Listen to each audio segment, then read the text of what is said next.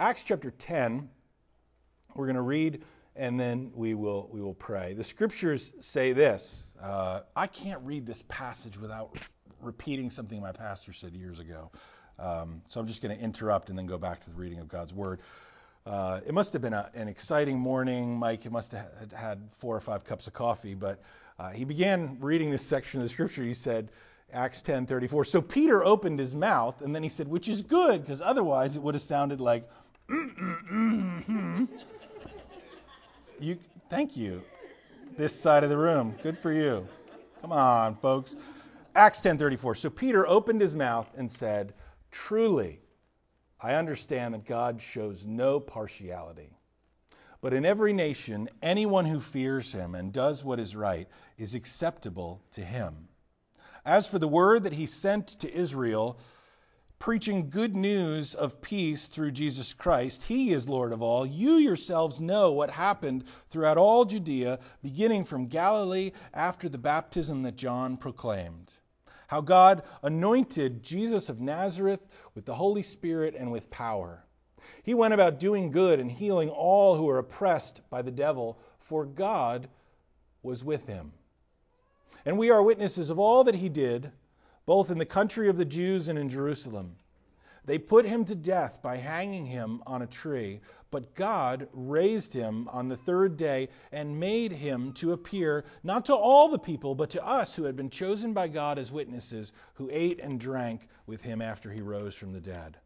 And he commanded us to preach to the people and testify that he is the one appointed by God to be judge of the living and the dead. To him, all the prophets bear witness that everyone who believes in him receives forgiveness of sins through his name. Let's pray. Father, thank you for the opportunity to gather together and to hear your word, to open the word and to receive the explanation of it, for the, the growth and encouragement of our souls. Lord, as, as we have been looking through these scripture texts and we have, we have seen what you gave us in our identity as Christians, that you call us to be armored in our identity, but then to pray and to speak. And, and as you call us to worship and exalt you, we pray this morning that you would help us to do the what seems to be the hardest thing, and that's to share the gospel message. To share what Jesus has done. Why, why is it so difficult, Lord? Why are we so afraid? I believe that, that we're afraid, Lord, because we're afraid on, on some level to lose what we have relationships with others. Um, but also, we're afraid because you have an enemy.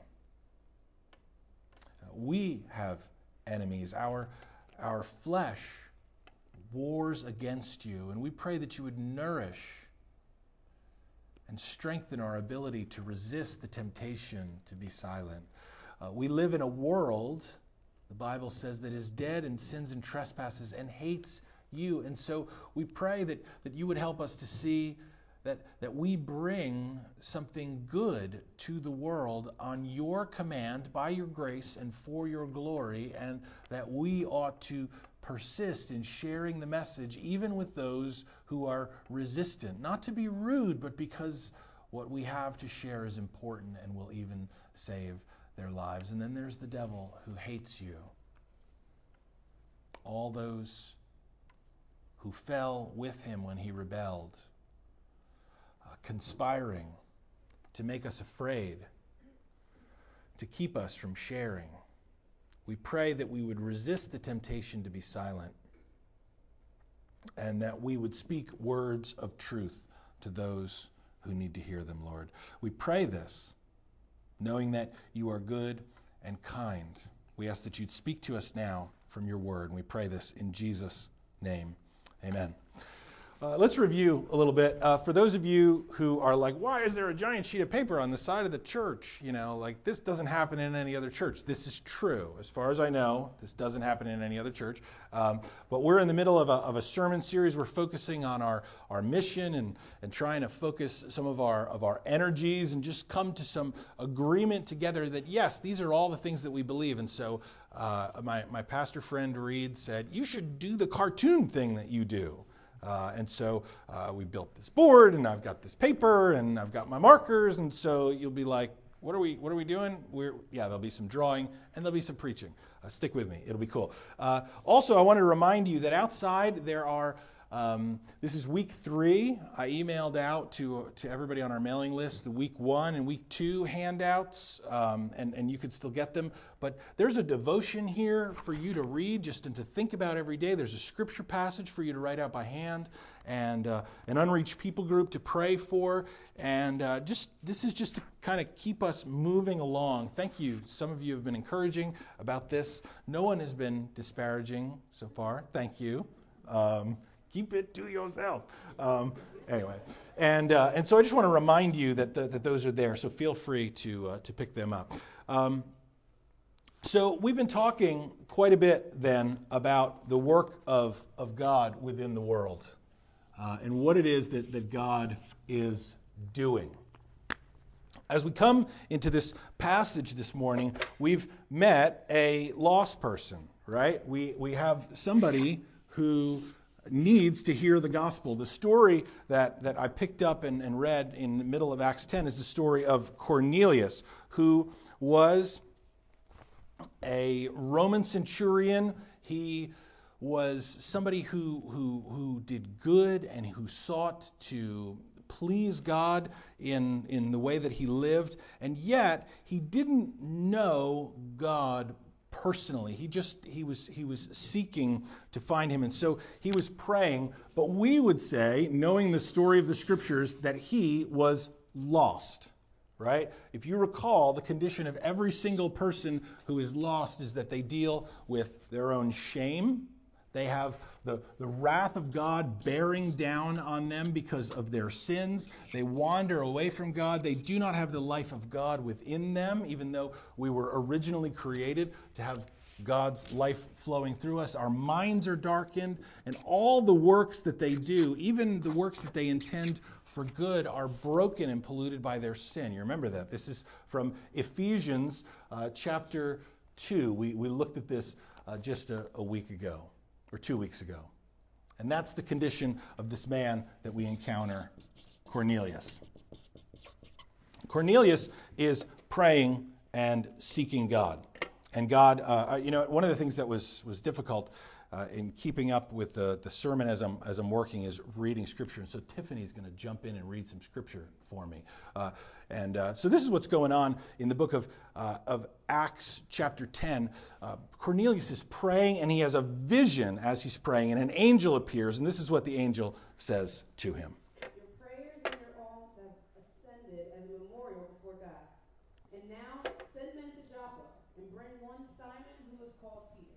Okay, so uh, here is Cornelius, and he is praying. He is reaching out to God and saying, Reveal yourself to me. Show me what, is, what, what it is that you want from me. I want to I wanna serve you and honor you, but he is unclear about how to do that. And so we know, though, that, that God has called believers to himself, right? He, he calls a believer. He uh, draws them to himself through the work of the cross. God sends Jesus to earth to live a perfect life.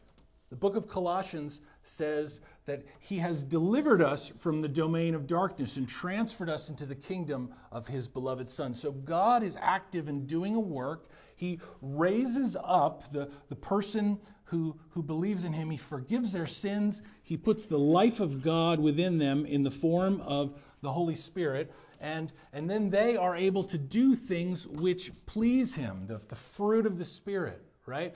Uh, the Bible also says that the believer is to be armed, right? The shield of faith and the sword of the Spirit, which is the Word of God. And the believer's job then is to pray and to speak. The believer embraces the mission that God has given to him. He moves into this, this place where those who don't believe are. He goes into his mission field. Uh, a couple weeks ago, my friend Danny came and he preached and he talked about, talked about uh, the disciples' mountaintop experience, how they saw Jesus in all of his glory transfigured, right? And, and they were up there on top of the mountain. They had this wonderful experience. Well, we're not called as Christians to stay on the mountain, we've been given a mission. We're called to go back down into the valley. Why? That's where the people are. We were born there in the valley, right? The, the people are in the valley. And so we're called not to, not to stay up on the mountain and absorb all the good stuff and say, Thank you, God, for separating me out, but instead to say, I will do what you've called. I will take your word to those who need it. And so we see God active in the life of Peter, and God sends Peter to him, right? God tells Cornelius, he says, send men and go and find a, a man named Peter. So let's see God active in the life of Peter. Uh, Acts 10 9, Tiff, please. The next day, as they were on their journey and approaching the city, Peter went up on the housetop about the sixth hour at first. Okay, so uh, Peter then has this vision. Uh, he, he understands that God is calling him on some level. He doesn't, he doesn't quite get the whole idea of the vision, but the vision is, is this uh, giant uh, picnic cloth coming out of heaven. It's full of all these different animals, and, and God keeps telling Peter to, to rise and to kill and eat. And Peter's like, No, I've never done, I've never eaten any of those animals. They're forbidden. And God says, Whatever I've called clean, uh, don't call unclean. And so Peter's not really tracking with the whole vision. He doesn't really know exactly what God is saying, but as he comes out of this vision, uh, and he's, he's pondering it and he's, he's considering, the Spirit speaks to him. And this is what the Spirit says. Acts, yeah. And while Peter was pondering the vision, the Spirit said to him, Behold, three men are looking for you. Rise and go down and accompany them without hesitation, for I have sent them. Okay, so uh, Peter, he Peter goes with them, right? He understands that God is active. Remember, God is active here in this situation as well. Cornelius sends these guys. Peter has this vision. Peter's like, okay, maybe something's going on here. I'll, I'll go. I'll go along with them. So um, this, yeah, Peter Peter goes with them, and then he explains himself to Cornelius this way in Acts 10, 29. So when I was sent for, I came without objection. I asked them why you sent for me. And Cornelius said, Four days ago, about this hour, I was praying in my house in the ninth hour, and behold, a man stood before me in bright clothing and said, Cornelius, your prayer has been heard, and your alms have been remembered before God. Send therefore to Joppa and ask for Simon, who is called Peter. He's lodging in the house of Simon a tanner by the sea. So I sent for you at once, and you've been kind enough to come. Now, therefore, we are all here in the presence of God to hear all that you have been commanded by the Lord. Okay, so so Peter's not exactly sure why why he was supposed to go, but but but Cornelius is like God told me to go find you and so I brought you and God must have words because that's what God said is that is that you would be able to speak to us. So tell us what you've heard and Peter then has this amazing realization, wait a minute, maybe I'm supposed to preach the gospel. Right? Isn't that amazing? And so, so this is what he said Acts 10 34. So Peter opened his mouth and said, Truly I understand that God shows no partiality, but in every nation, anyone who fears him and does what is right is acceptable to him. As for the word that he sent to Israel, preaching good news of peace through Jesus Christ, he is Lord of all. You yourselves know what happened throughout all Judea, beginning from Galilee after the baptism that John proclaimed how God anointed Jesus of Nazareth with the Holy Spirit and with power. He went about doing good and healing all who were oppressed by the devil, for God was with him. And we are witnesses of all that he did, both in the country of the Jews and in Jerusalem. They put him to death by hanging him on a tree, but God raised him on the third day and made him to appear, not to all the people, but to us who have been chosen by God as witnesses, who ate and drank with him after he rose from the dead. And he commanded us to preach to the people and to testify that he is the one appointed by God to be judge of the living and the dead. To him, all the prophets bear witness that everyone who believes in him receives forgiveness of sins in his name.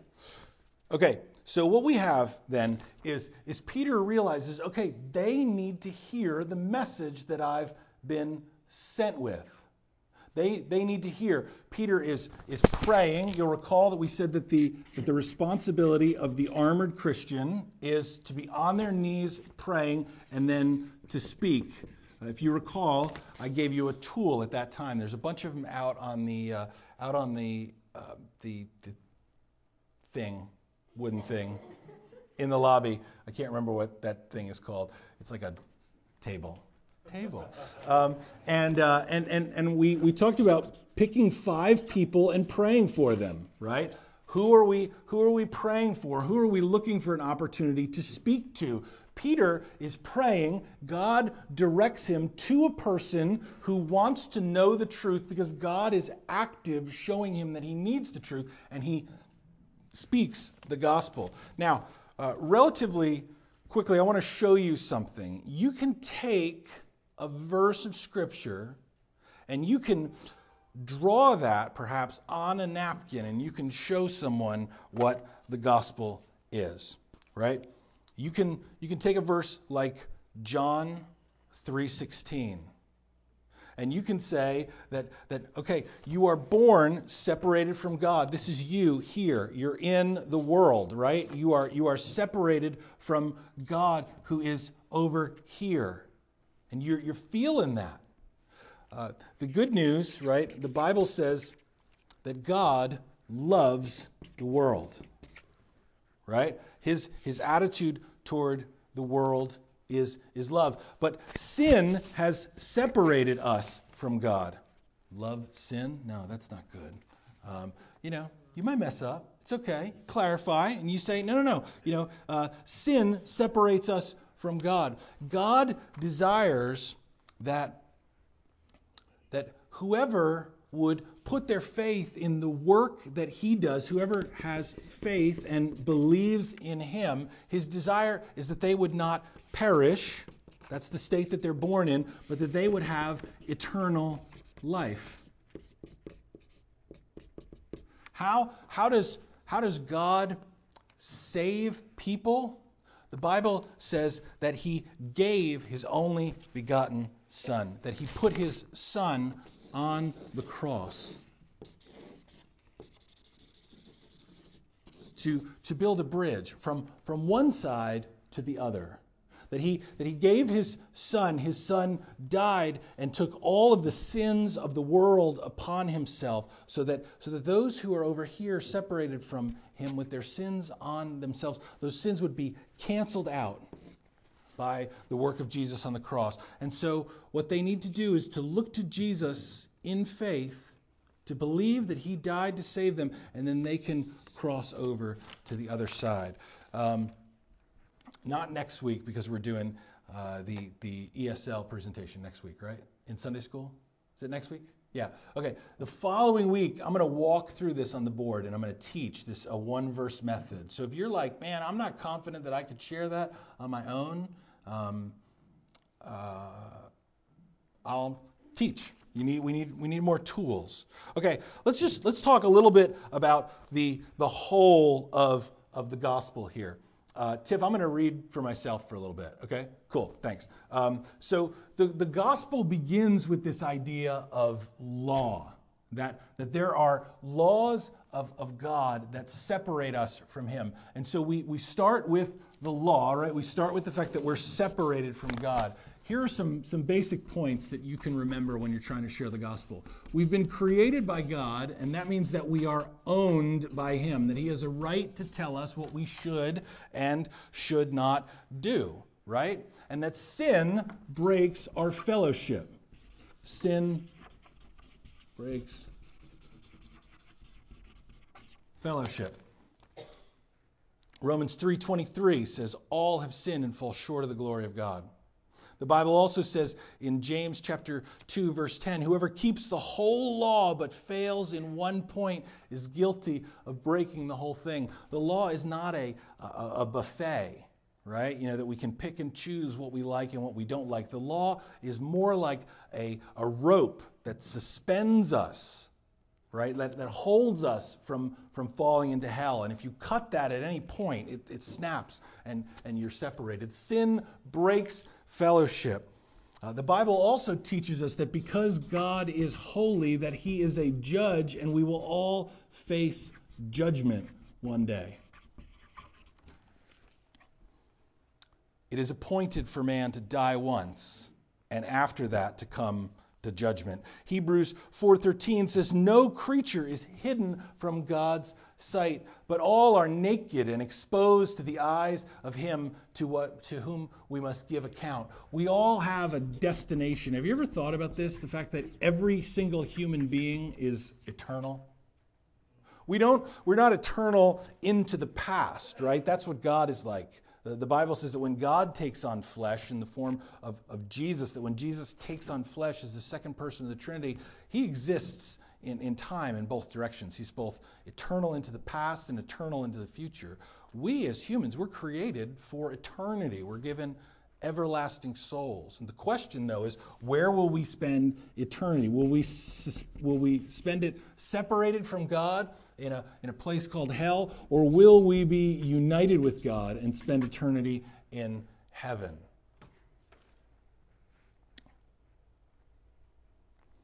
John 5 28, Jesus says, Do not marvel at this. An hour is coming when all who are in the tombs will hear his voice and come out those who have done good to the resurrection of life, and those who've done evil to the resurrection of judgment. That is the bad news about the state and condition of every human being. Uh, we have to share the, the bad news, the fact that we're separated, if the gospel, the good news, is going to sound like good news and not just like a bunch of rules, right? We have to, to share the fact that, that people are, are separated. Peter does that. Peter shares the fact that, that, that Jesus is going to judge one day and that God doesn't show partiality, but those who in every place fear him and honor him and love him are acceptable in his sight. And so here's the good news of the gospel. The, the first point is that God loves you. Ephesians chapter 2 and verse 4 says that God, who is rich in mercy because of the great love with which he loved us, gave his son for us. And so we then turn to the subject of, of Jesus, who lived a perfect life. He lived a perfect life, and then he died a criminal's death. It was a wrath taking death. He took the wrath of God on our behalf. He also is raised, the Bible says, for our justification. I'm going to call it a justifying res because I'm going to put too many S's in the word resurrection. And there will be no red squiggly line that appears because this is not a computer.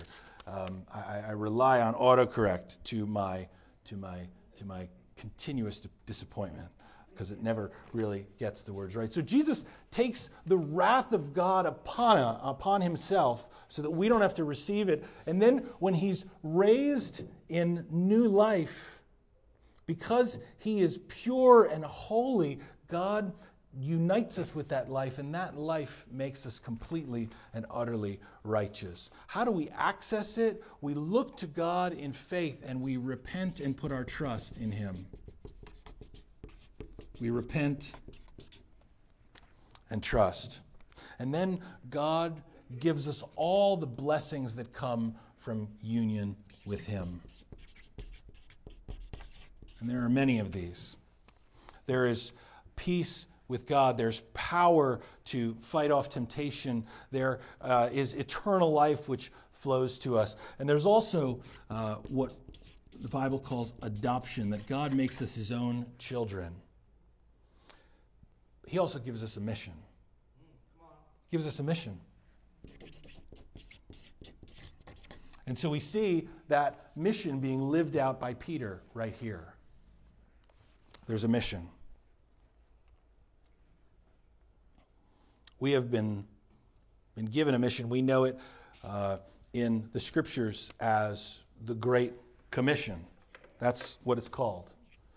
Uh, the Great Commission, I'm writing down here. Uh, the Great Commission we find in Matthew chapter 28, verses 19 and 20, where we're told to make disciples. Right? We make additional disciples who live out the commands of Jesus and who, who receive this gift by faith and then who live it. And so the Great Commission ought to motivate what we do as a church. It ought to be a part of our church life. Okay? The Great Commission, though, I believe, in and of itself, is not, it, it just, it doesn't capture the heart of a church or a family of Christians unless we unite it with something else. And that is the Great Commandment.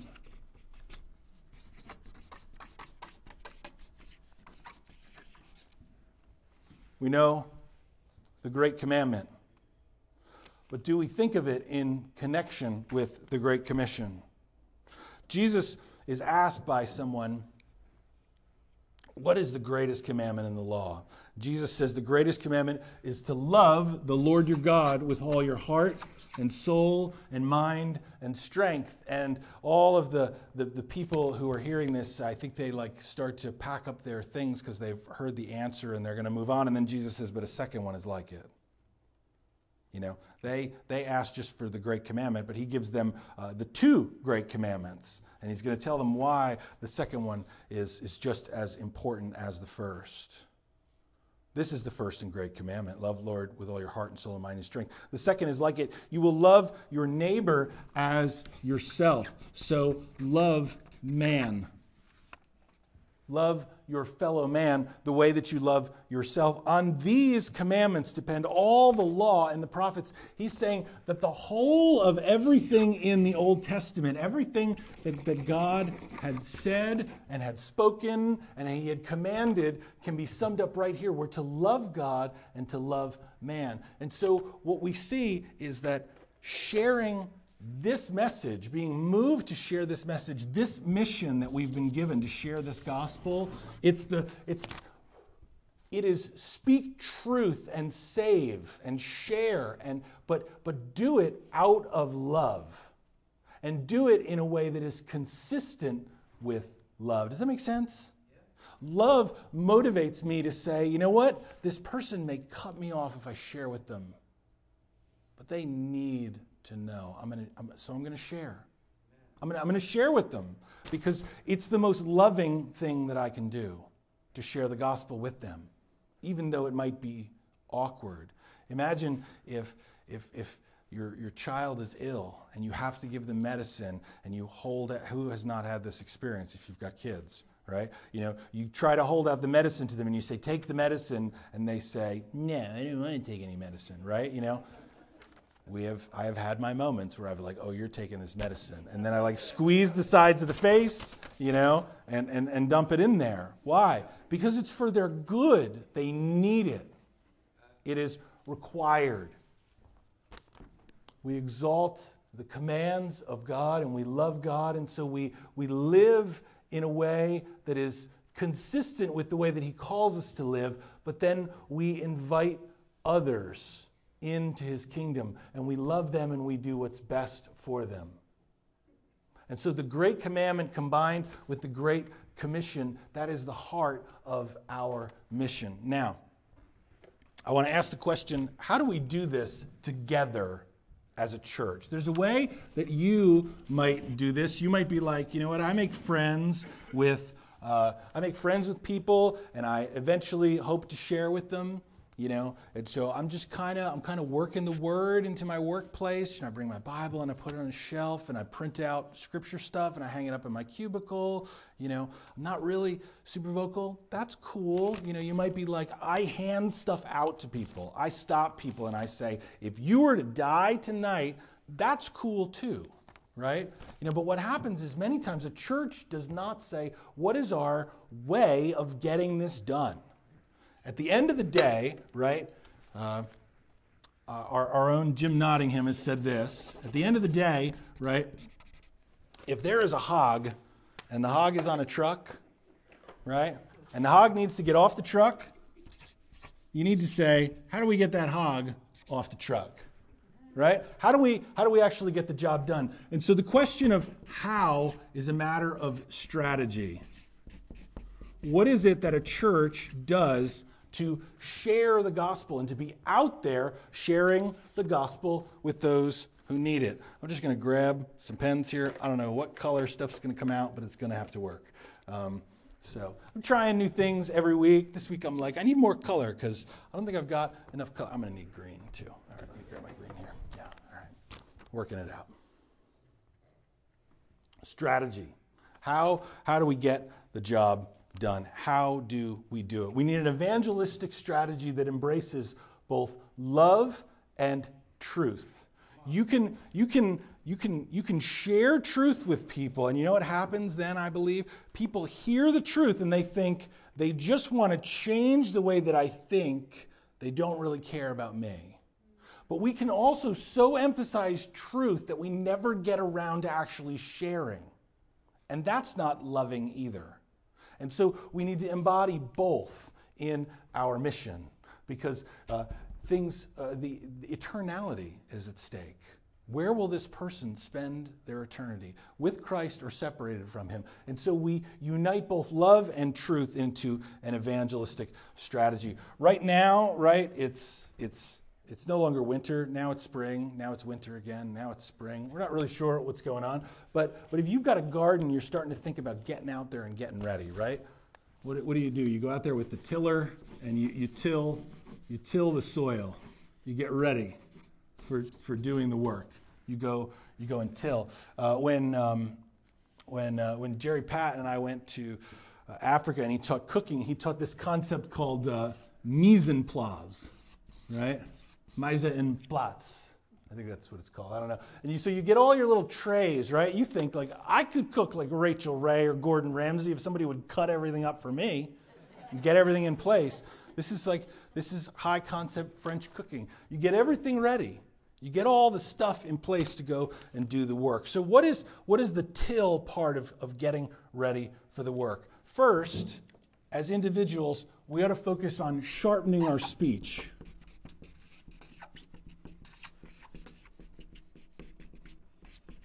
And if you can see it, here's your little conversation emoji right there. Um, we ought to focus on sharpening our speech. What, is, what does the Bible tell us? 1 Peter chapter 3, verse 15. In your hearts, honor Christ the Lord as holy. This is the, the loving God part. I want to share the gospel, but you know, they might reject me. Well, they might. But doesn't love for Jesus mean that you will share anyway? In, in your hearts, honor Christ the Lord as holy, always being prepared to make a defense to anyone who asks you for a reason to hope that is within you. And yet, right, we just heard the truth part of truth, of sharing the gospel. And yet, do it with gentleness and respect. Great commission, great commandment, united together. We, we sharpen our speech. Are you confident that if somebody said, hey, you know, I, will give you 15 minutes. Tell me this thing that you believe in. Could you? You're sitting there at Dunkin' Donuts.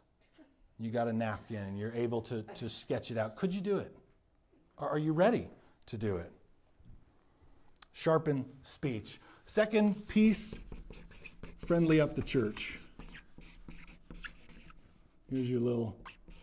If you look on your phone, don't do it right yet. If you look on your phone, I'm pretty sure the church looks kind of like that. Yeah, church emoji. Um, friendly up the church. There's two ways in which we friendly up the church. One, we ought to make the life of the church intelligible to those intelligible to those who are on the outside. If, if somebody wanders into the church and says, I want to know this Jesus thing that I heard about on TV, you know, from some preacher or that I read about in a book, or, you know, I was out on a trip in California, my mom was telling me I ought to go back to church, and then somebody wanders in here, we ought to we ought to it ought to be easy enough for them to figure out like you know what is this thing all about? We ought to be expecting them and be ready for them. Colossians chapter 4 verse 5 says walk in wisdom towards outsiders making the best use of the time. This is why we've got somebody at the front door who's like, welcome to church. Here is a bulletin, you know, and then they say helpful things like the bathrooms are right over there and we'll be in here and the service starts at 10:30 and, you know, talking them through it. Friendlying up the church. There's a whole host of stuff that we could do in that area. There's a second aspect of friendlying up the church, though, and that involves relationships. This is what Jesus says in John 13 35. By this, all people will know that you are my disciples. By this, all people will know. He doesn't say by your perfect theology, although theology is important. He doesn't say, you know, by the, by the impressiveness of your children's ministry, although children's ministry is important. He doesn't say by the number of activities that you've got going on, although activities are important. He doesn't say whether people laugh at the preacher's jokes or not, although you should. He says this By this, all people will know that you are my disciples if you have love for one another.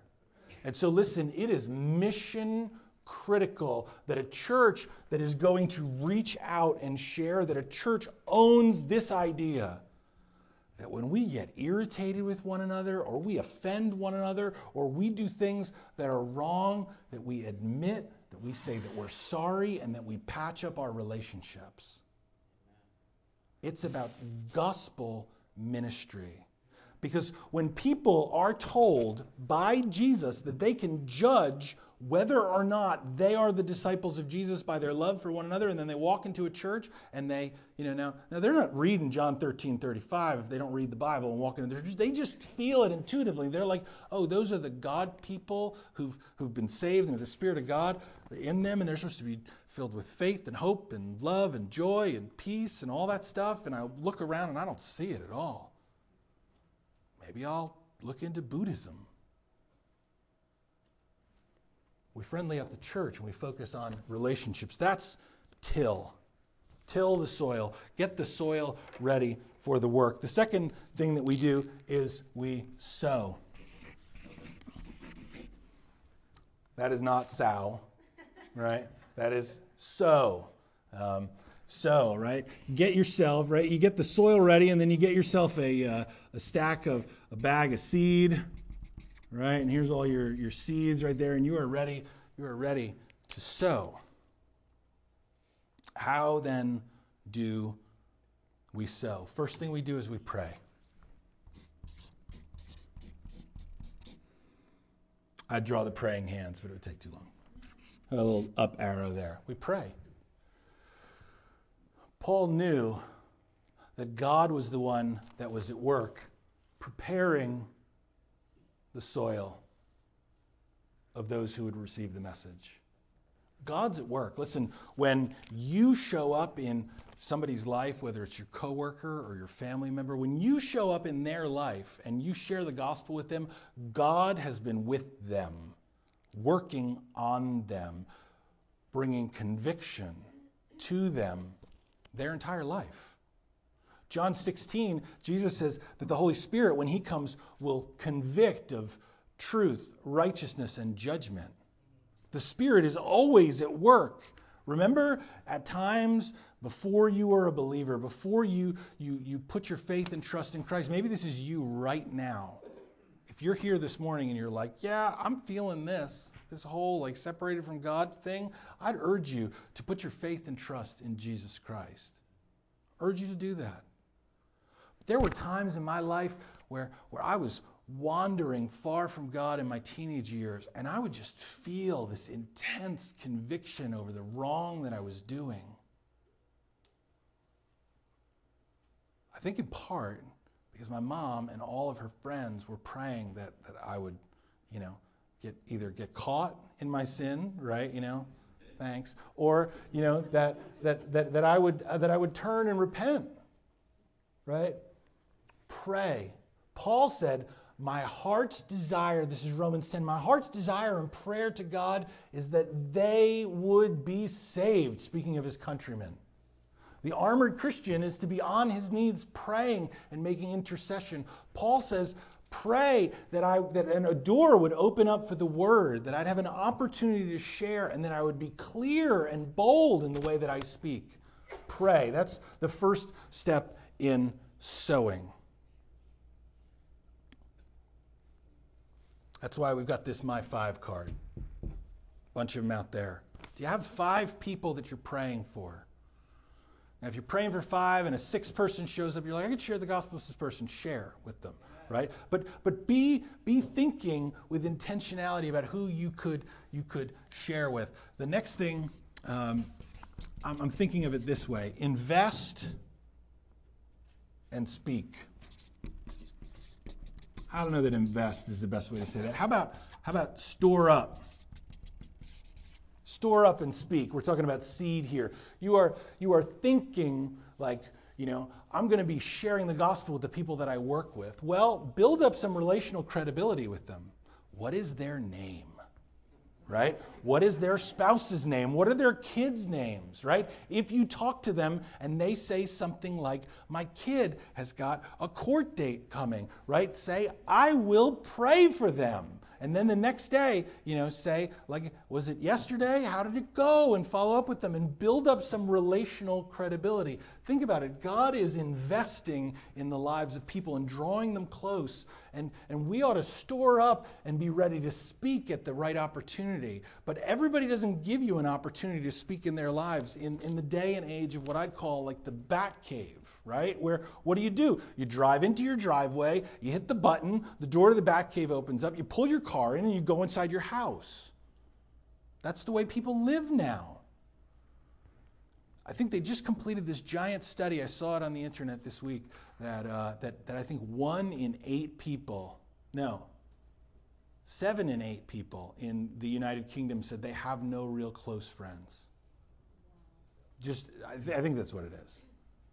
Anyway, statistics. Um, I'm not super good with numbers. The point is this people are lonely.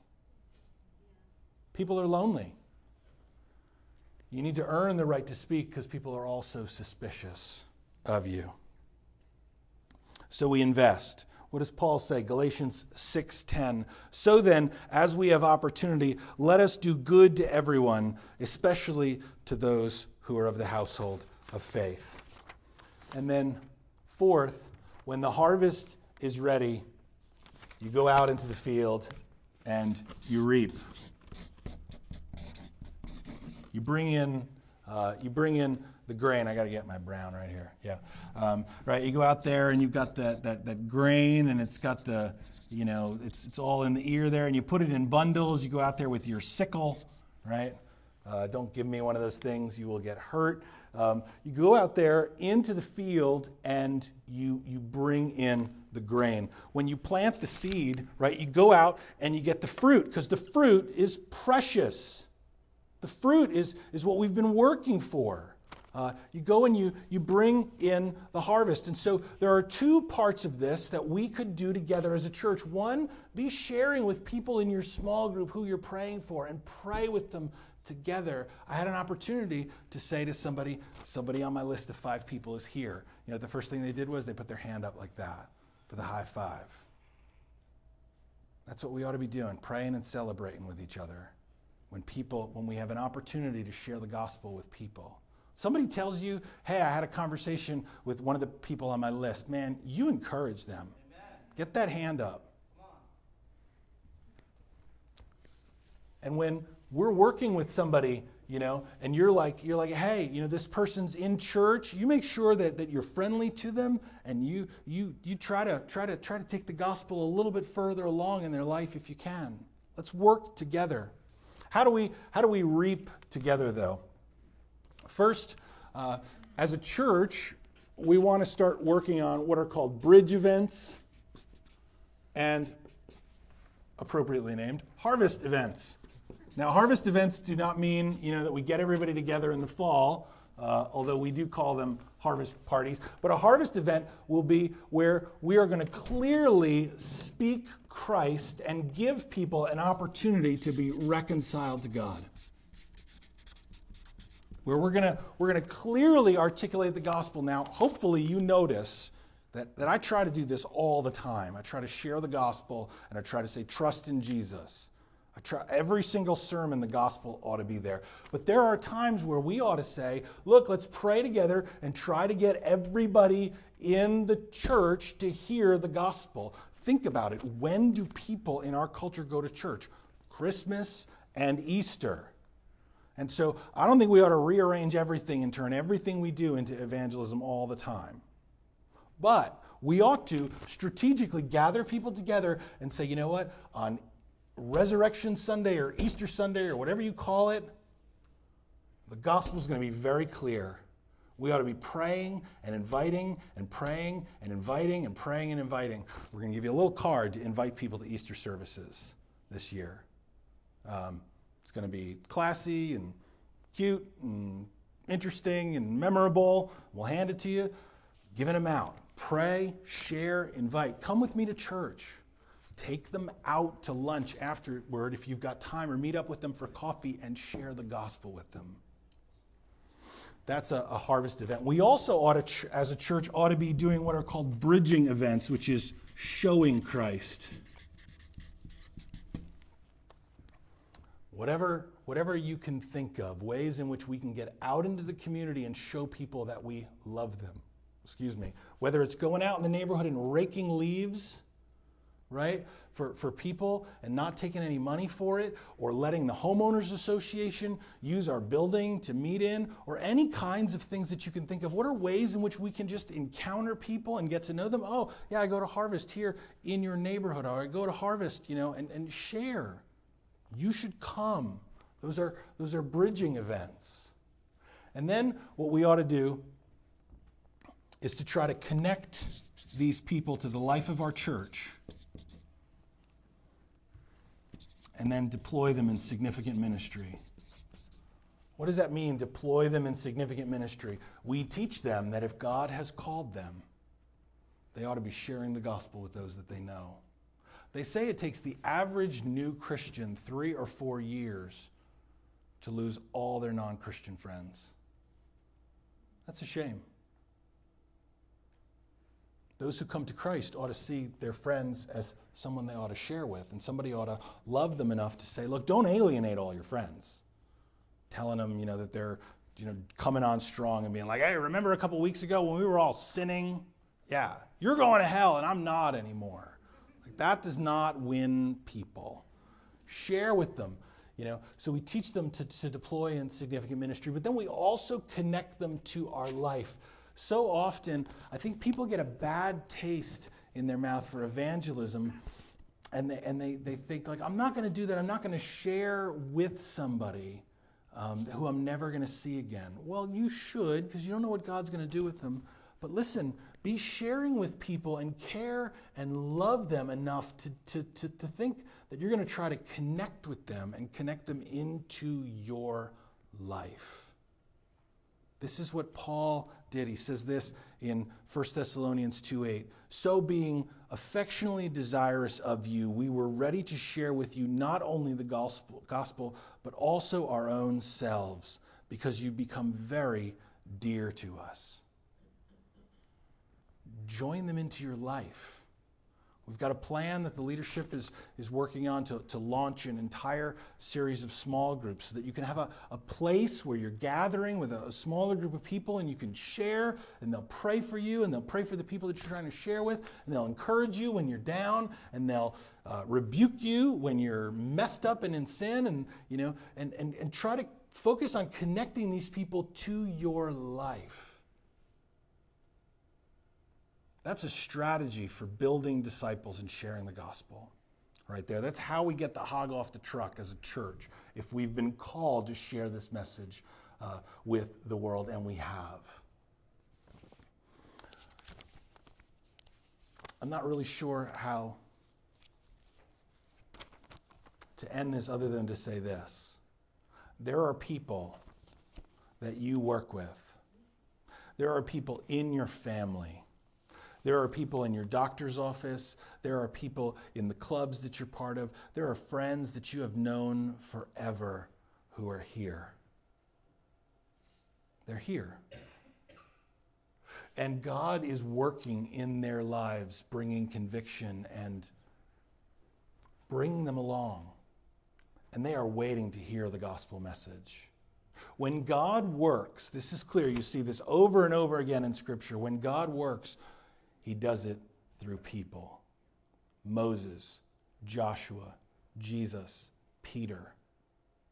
He does very little himself by coming down out of heaven in a cloud and acting. Most of what he does, he does through people. Jesus says, As the Father sent me, so I send you. He's commissioned and called each of us to share the gospel. Here's how we do it together as a church.